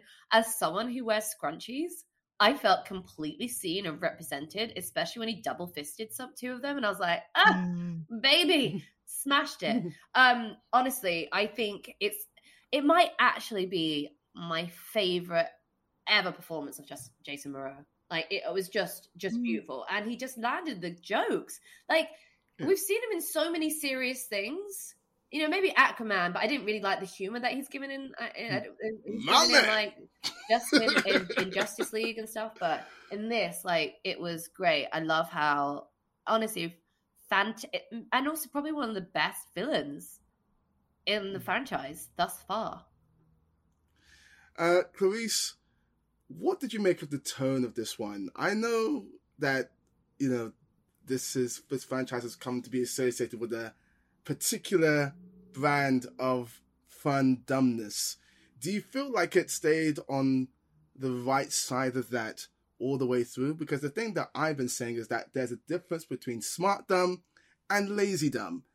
And I feel like for me, there's a lot of stuff that happens in Fast X that's just lazy dumb. And that took me out of the film in various moments. How did you feel about the tonal management of Fast X? Perfect. No, no. Honestly, I I enjoyed it so much, and I I don't think it was. I think there's a difference between being dumb and knowing you're being dumb, and I don't think there was a moment in this movie that they weren't fully aware of what they were doing. um, I was. I think they like even. I really liked the last one, but I think they even they improved the stuff that didn't work in the last one, so that we could just have pure fun, like ice cream for dinner, just like good times the whole way through. It felt like they told every cast member just have fun and be yourself. Because Jason Mm. Momoa was kind of playing himself because he's sort of like that, and I mean, obviously without the villain stuff, but he's like funny and he wears scrunchies and a lot of silk in real life, and I like that they brought that into the character. Brie Larson was just kind of being herself, rocking up with silver sequin sneakers. I really enjoyed. Also, like John- 20 earrings on one Oh ear. my I god! like, they kept it. adding another one every time she turned up. I did. I did enjoy her blue suit. It was so Yeah, good. And like John Cena, I so one of the complaints I had of the last one is that he's so funny and they made him so boring in the last Fast and Furious movie. And then in this one they were like, fuck that. Have a good time. And he has a whole storyline with Dom's kid where it's just like John Cena being silly, goofy fun times. Uh and I just I really have no complaints about this movie. Mm. I enjoyed it top to bottom, and it was so. The ending was so silly, and also there's a scene in Rome where a bomb is rolling through the streets of Rome, and then it's on fire, and it was just like, come on, how can you not just be overjoyed at watching that? I yeah, I did. I was cheering when he like does this thing, and not to spoil it, but when he does this thing, you're like, oh my god, he's gonna do it. He's gonna do it. And then like the thing, we were like, yes, like do it. and it's like so stupid, but we're like, he's gonna do. Like I love that at this point, it's like we want him to do the mad things, but like within what I believe he could. I don't know. It doesn't. It doesn't scientifically make sense. I don't think. But like, he's the best driver in the world. I think is basically trying to say, and I feel like he knows how to do that. And it's like, I'll allow it because and it, the, this movie does the things that you want to happen. Yeah. Like that, you're so right. Every time there's a sequence and you're like, wouldn't it be so cool if this shit happened? That exact shit will happen. Yeah, yeah. Like, I'm just waiting for it to happen. I'm like, they're gonna do it. They're gonna do it. Are they gonna do it? Are they gonna do it? They did it! Yeah. and Charlize Theron finally got to punch somebody. Oh my god! That oh was my, great. how did it that, take that was so actually long? a really good scene. Um, but that's that to me is the is the is a prime example of smart dumb and lazy dumb. That scene in the opening sort of act of the movie where Charlize Theron uh, has to sort of fight her way out to survive, essentially. Really fantastic. Dumb in a sense, but there's purpose to it. There is storytelling that's gone into it, and the impact of those two things comes through in a really cool way. It's dumb, but you're in it, you're invested, emotionally, all the rest of it. There's a fight scene that takes place between Michelle Rodriguez and Charlize Theron. Do not bad No, that no, scene. It no, no, no. I've ever La, la, la, seen. la, la. No, I'm putting you on mute. I'm sorry. You know what? I'm going to put No. you on mute, and you can tell the audience and listeners that I refuse. Look, in terms of the choreography and everything else, I got no issues. I got no no no bad things to say about that. But I just need give me a little bit more story. That scene only exists because it's just that what would happen if these two women got together for and I want to see that, but just give me something more You know what? to hang it And on you don't need than any what the more. movie does. You don't need any more. I don't need any more. And we had the, you had this conversation with a person before we saw the movie, and I saw it, and I was Mm-hmm. like, they gave exactly what I need to do because if you've watched this franchise and you what even the earlier scene where it reestablished what Charlize Theron is it Cipher is that name Cipher mm-hmm. Yeah. did to this family, murdered her her her husband like murdered Dom's son's mother, put them all through all this shit, literally tried to kill them so many times. The enemy of Miami is still shit. I loved it, and it was like, fuck you. I if I ever get a chance, like I'm gonna kill you. And like, good for good for her for having you know using that time to say, right, I've got four minutes. It's like a fucking Madonna song, isn't it? down, down, down. I wish they used that song in it. Down, down, down, down. And for me, everyone talks about like, oh, the big fight between like you know Vin Diesel and The Rock or whatever these like big men. For me, having Charlize Theron and Michelle Rodriguez, two of the greatest action female action. No, no, take the female out of it. Two of the greatest action movie stars that of the last like thirty years.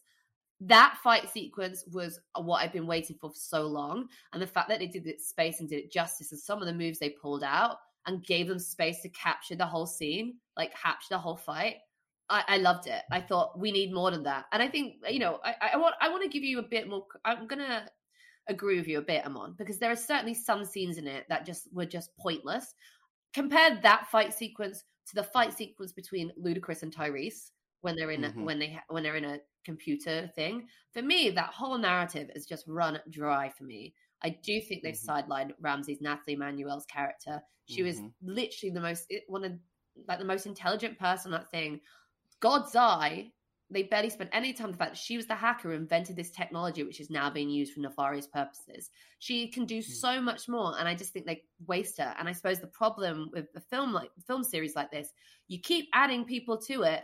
There's not enough Mhm. space, and it Mhm. saddens me that the Ludacris Tyrese thing is con- ki- just keeps squashing every out. I just for me that was I could do less, do less. She got a cool laptop strap though. I did love that that she strap. could type while walking. I was like, that's Mm-hmm. really genius. I agree though. She she definitely could have been in it more. Anyway, let's go to our screen stream or skip and get into spoiler territory on this one because there's some stuff to talk about. Michelle, um, Fast X. Are you saying X or Y to Fast X, Clarisse? What? Wait, what does that mean? I have no idea. it Like felt on an good in the moment. I don't Yeah. know what X is like Nah. left and why No, it no, don't I just you know what? Let's do that again. Um, screen, screen, screen, screen, screen, screen, screen. Hanna, I'm gonna pose the same nonsensical question to you: X or Y on Fast X? Uh, five X's, ten X's actually, because ten stars. Screen, literally Ten stars. loved My it. gosh, Loved it, and Wow. I, I, I, you know, I can't give it ten stars. I'll lock a star off for the the whole Tyrese Ludacris thing because it doesn't deserve it. But nine stars. Okay. Nine stars. So modest of you. Um, uh, I'm gonna say Screen, even though I had, I, I, I had a good time. I had a good Did time. you? Um, Did you? I did. I I liked it. It's just there's there's a few things that made me roll my eyes, but on the whole, I did have a good time. I was cackling all the way through. There's one scene I which honestly, Amon, I would never have guessed because you didn't say one positive thing in that review section of it. Do you want to just take I a little not- time to just No. say before we get into Okay. spoilers what you Okay. actually really liked about it? Okay, okay, okay. Before we get spoilers, here's what I really liked about it. The Rome sequence is great. Really, really fun. Uh, probably one of the best action sequences of the entire thing. Jason Momoa, which I did say, Yeah, you he's did- you did fair- fair I thought he was phenomenal. Uh, I liked the dynamic between John Cena and the little kid, even though we'll get into it in spoilers. There's something which I'm probably looking at it in a far too serious way because this movie is so unserious, but it still made me think about it in the moment. So yeah, there's three things which I really liked. Uh, to get into more things I liked, and maybe some things that didn't quite like, it's time for our Hot take. take.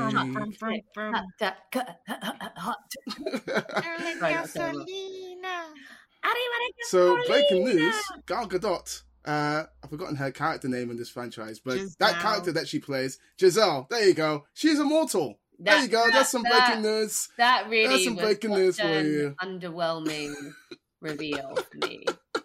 Because I honestly thought we were gonna have like Vanessa Kirby pop up because I thought, oh, we're getting the Hobbs and Shaw, and it made sense that she would have it. But again, Mhm. I'm definitely in your in your camp on the how many times can they bring back people from the dead? this is it. Like the it's speaking of bringing back people from the dead. This movie, especially, but it's a problem with cinema in general for me right now. But this movie ends on a cliffhanger that is meant to suggest to the audience, I think, that Tyrese Gibson and Ludacris and Ramsey, N- Nathalie Emmanuel's characters, is meant is, is suggesting that they are dead. There is no way in hell. Like I'm not even convinced that John Cena not is trying to dead. convince you that. And it's not trying to convince you of that. It's not because the fact is, Amon, it, it's it, obviously they're not dead. It's not about Obviously. obviously. It's not about. We know they're not dead. It's about how do they get out of it. That's the story. That's the entertaining entertainment. It's like Dom, uh, Dom and his kid at the bottom of that thing. We know they're going to survive. We just haven't got a Yeah. fucking clue what's going to happen. And the fun is how they get out of it. And that's the storytelling part of it. At this point, you're going to guess all these little things. And of course, it's a cliffhanger. So, yeah, of, you know, whatever. But you have to, like, allow it to tell the story and entertain you. Because otherwise, if you just wanted to say, you know, it would just be a bit boring, wouldn't it? If you were just like, of course, it's suddenly they cut to the scene as like they're coming out of it. I mean, if they just cut to the scene and like them just walking out the airplane, that would be like Yeah. insane. But they're obviously gonna go from their perspective, as this franchise often does. It re- goes back flashbacks, replays it from di- as we saw with the laying out that the guy, the big J- Jack Reacher guy, is actually in cahoots with Dante. We find a flashback, mm-hmm. all these different things. That's the way that this franchise works, and that's just its signature way of doing things, right? I get that to a degree. I truly do. But I feel like still this movie, maybe not in that moment as much, but in certain other moments, they want us to react. They want us to feel sad in certain moments when characters die. When in Fast Six, when Giselle, inverted commas, dies, they want us to react the way Han reacts to that. When Han, inverted commas, dies, they want us to feel sad. They want us to feel all things. And then they bring these characters back. And now I'm watching the film, and I, I when I tell you that I'm really serious in that maybe John Cena is still alive. I I'm being hope deadly serious when I say when I say that You're because dead. I don't know.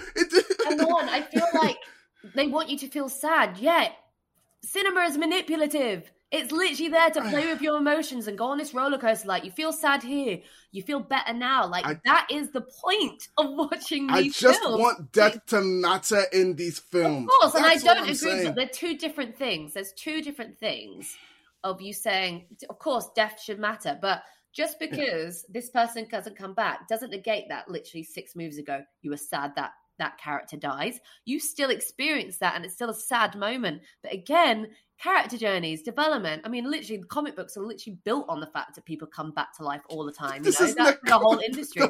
Maybe it's. I, I- I get what you're saying, but I also think I think the whole point is like it's like you're anno- it seems like you're annoyed that they're manipulating you and it's like that's literally the job it's like No, films manipulate not- your emotions I'm- right No, I'm annoyed at how lazy it is.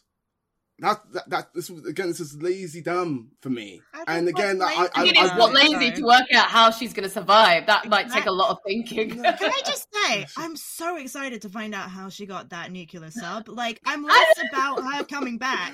I'm like, how the fuck did she get the nuclear sub? How does she know to be there? Oh my god, that's like that's not lazy to me because they're gonna have to explain it and like. But that's what I mean, the questions, what I love. with. yeah, that's the cliffhanger. And the thing about like I've kind of like let myself given into this series is that I like that the explanations, and I'm like, okay, and it's fun watching those things because I know they do the this is how it really happened. Do do do do, you know, like Ocean's Eleven, that sort of thing. It's like you know because also you know you have you have um you know, you have TV TV show like Poker Face is an example of a TV show that's come on recently, or like isn't it Columbo where they showed you who the killer is first, and then it's working out how Yeah. Columbo Yes. finds them, and it's like mm-hmm. that's another way of doing stories. It doesn't, you know, I don't, I, I kind of don't think. I get what you're not saying. I think that Fast X is as clever as those shows. I think it's I think it's very though. Clever at doing exactly what it does to get a billion dollar franchise and get people in, and it does what it does very well, and that's why everyone wants to be in these movies. Because you know what it is Agree about Fast Ten? It's a movie, but it like really feels like a movie. And also, like, I think by they fully established now that this does not take place in any concept of our own reality. So I feel like That's it doesn't sure. really matter to me that uh, people like get out of car wrecks and things because it's just like that's the thing. It's clever. It is. I think it's so clever in how they always explain how these people got out of these improbable Vin situations. Diesel And literally li- like, lift up, lifted up a car on his Oh own with one hand. And it's like he's like it doesn't make sense, Like, and therefore we like in this world he has super they're superheroes. Yeah, Um, and I think it's so it's just so fun seeing how like eh, how all these characters are in like linked up together. Um and I for what I was really impressed by was there are like 3 million people in this movie and yet everybody is somehow involved in the story. Mm. it's like Daniela Melchior turns up and is like, of course she's that woman's sister. I love it. Everyone's related. But that I think it's like there's a consistency to it, and that's why I will never complain about And it people also- being related or like Yeah. people coming back from the dead because this is they've established what the movie is, and this is the rules of the world, and they haven't strayed from it. And it continues to just surprise me. Like there's things like, oh my god, I can't believe that's you know what I mean? It does. Yeah. it. Okay, so one of the things we wanted to talk about with um with uh the spoiler bit is also like get into who we would like to see pop up. Like randomly. If we've got two now in more installments. Now, I really want Tom Hanks. Can you just imagine if Tom Hanks turned out to be like, but was like the next villain? Like Tom Hanks would be the ultimate for me, eh, like it- because it would just just be it would be so unexpected. Like Tom Hanks in Fast and the Furious. Also, because 11? this is what I love about them, this franchise is that when they introduced Cypher, I distinctly remember them being like, "She's the baddest of the bad. She's the total mastermind. She's behind everything." And now, two movies later, she walks in being like, "Okay, I thought I was the worst one. No, there's another guy." Yeah, and I, I, want, thought I was the devil. and I want now the next movie to start with Jason Momoa walking in to be like, I thought I was the worst guy. There's actually a, an even more worse guy. It's Tom Hanks. And then Tom Yeah. Hanks is like, no, no, no, there's a worse, worse, worse guy. It's Yeah, Keanu yeah. Reeves. And it's just like, Oh my See, god. okay. like Emma Thompson. Emma Thompson. She's the that's what they end with. Like I want them to end like so Julie Andrews. Just like Julie Andrews. That would be perfect. That's what oh my god, could you These- imagine? These, are these are all good suggestions, but there is another uh, who I feel would be perfect for this franchise. Someone who is known for actually doing all his stunts. Someone who is known for getting out of improbable situations, for surviving the most hellacious situations somehow in some shape or form. Paddington. You mentioned uh, a Mr. Tom Hanks. I'm speaking of another Tom. I'm speaking of Thomas Cruise. Get Thomas Cruise in the Fast and Furious franchise before it ends. It is what cinema needs. It is what cinema deserves. And it is what I want to see. I think this series would explode because we're at maximum ego, and you add Tom Cruise in that. I feel like it, it took a lot for him to get Dwayne Johnson back in.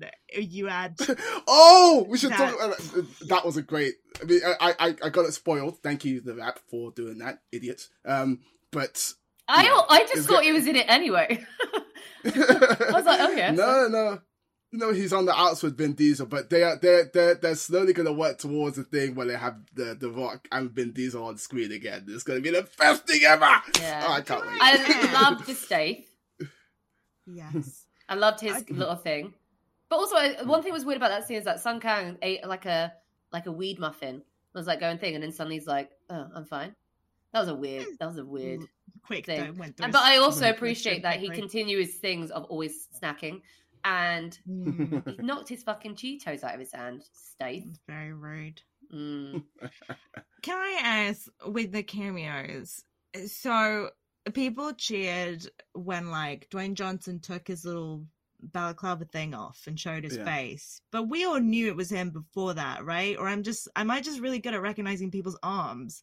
Because I was obviously. like laughing. Okay, thank God. Because I was like laughing, being like, "Oh my god!" And I was like, "No one's reacting." Everyone knows this is Dwayne Johnson, right? Nobody else. But I think has that. sometimes people just like Like wait until face. But also, Okay. sorry, this might sound a bit like bitchy, but it was a multimedia FDA screening, and there's a lot of people in there, as I mentioned at the top of this episode, who were not paying attention and probably don't actually know what's actually Yeah. going on. So, so yeah. Um, didn't know he's in the franchise. mm, mm. Uh, what, is there any little nuggets? I didn't. Oh God, Pete, it annoyed me the Pete Davidson thing. I don't know. I just got an irrational dislike to Pete Davidson, and I thought if you're going to do a London, I wish they got like some London, like you know what? He would have been amazing in that scene. Imagine if they got like Daniel Kaluuya, like just sat there. That would have been sick, right. right? That would have been amazing if they got like a thingy. But um, yeah, I really liked because I think Hobbs and Shaw is actually amazing. I think that's a really good f- film. Didn't like Um, it. I you didn't like it. the, I know, I the like it, finale of like that it. film will always make me laugh. What haven't we done that's going to solve this? I know. Let's punch him together. Yeah. Can they bring Idris? I can't. I can they bring Idris Elba back? I really enjoyed him. um, I love in this one when Jason Statham finds out that they're going for his mum, and he's like, and he Oh, just yeah. gets his bag and he starts packing it, and it just like they're there for ages, like. Mate, how much can you? This is like Mary Poppins bag. I just loved all the things. He's like, right, I'm off. Your lift's coming soon. Yeah. I was like, yes. And I think I just think Jason Statham again. I don't like all the films that he's in, but I like. I don't like the films that he's in sometimes, but I like him. He's like the Mhm. one thing I kind of like is like the consistent thing for me because he knows how to fight, Mm. and that fight Mm. sequences really well, well, really well shot. I thought. And very self-aware. I think that's what's been very good about the casting is that they always manage to grab people who I think maybe Tom Cruise wouldn't work because I don't think he's very like uh, willing to take the piss out of himself. I feel like Stop Jason poo Statham- pooing my Tom Oh, I Cruise think he idea. is. Sorry, no, he would be because he did Tropic Thunder. Like, That's if he can do true, Tropic but I don't know if do like it. in an action context, if he'd be. But I don't know. I feel like Jason Statham, in more than a lot of other actors, is very self-aware. mean, speaking of people could do it, like you'd want like a Jackie Chan. That would be amazing to have someone like that. Could you imagine him in it? He'd be. Oh God, that would be amazing to have. Producers, if you're listening, 20%. Should That's all we I? I sometimes I'm like, I should just get into casting. I have a friend who's in casting, and sometimes I just feel like it'd be just fun. I'd be like, him, I want him. Put them in him, and it's like that's how it works, right? That's Yeah, the entire see? job. That's the job, right? It's like I want him, and then it happens. All right, um, Amon, is there any little tidbits that like kind of stuck out for you that you thought were really hilarious?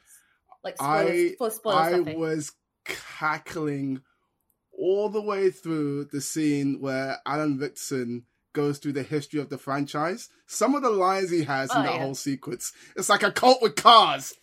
Yes. Beautiful, chef's kiss, beautiful. And that was it was perfect. so good. Or when he was going like, what is that? they're obsessed with family, like, what the fuck with family? I, I would love if someone did a count of how many times family family is said in this film.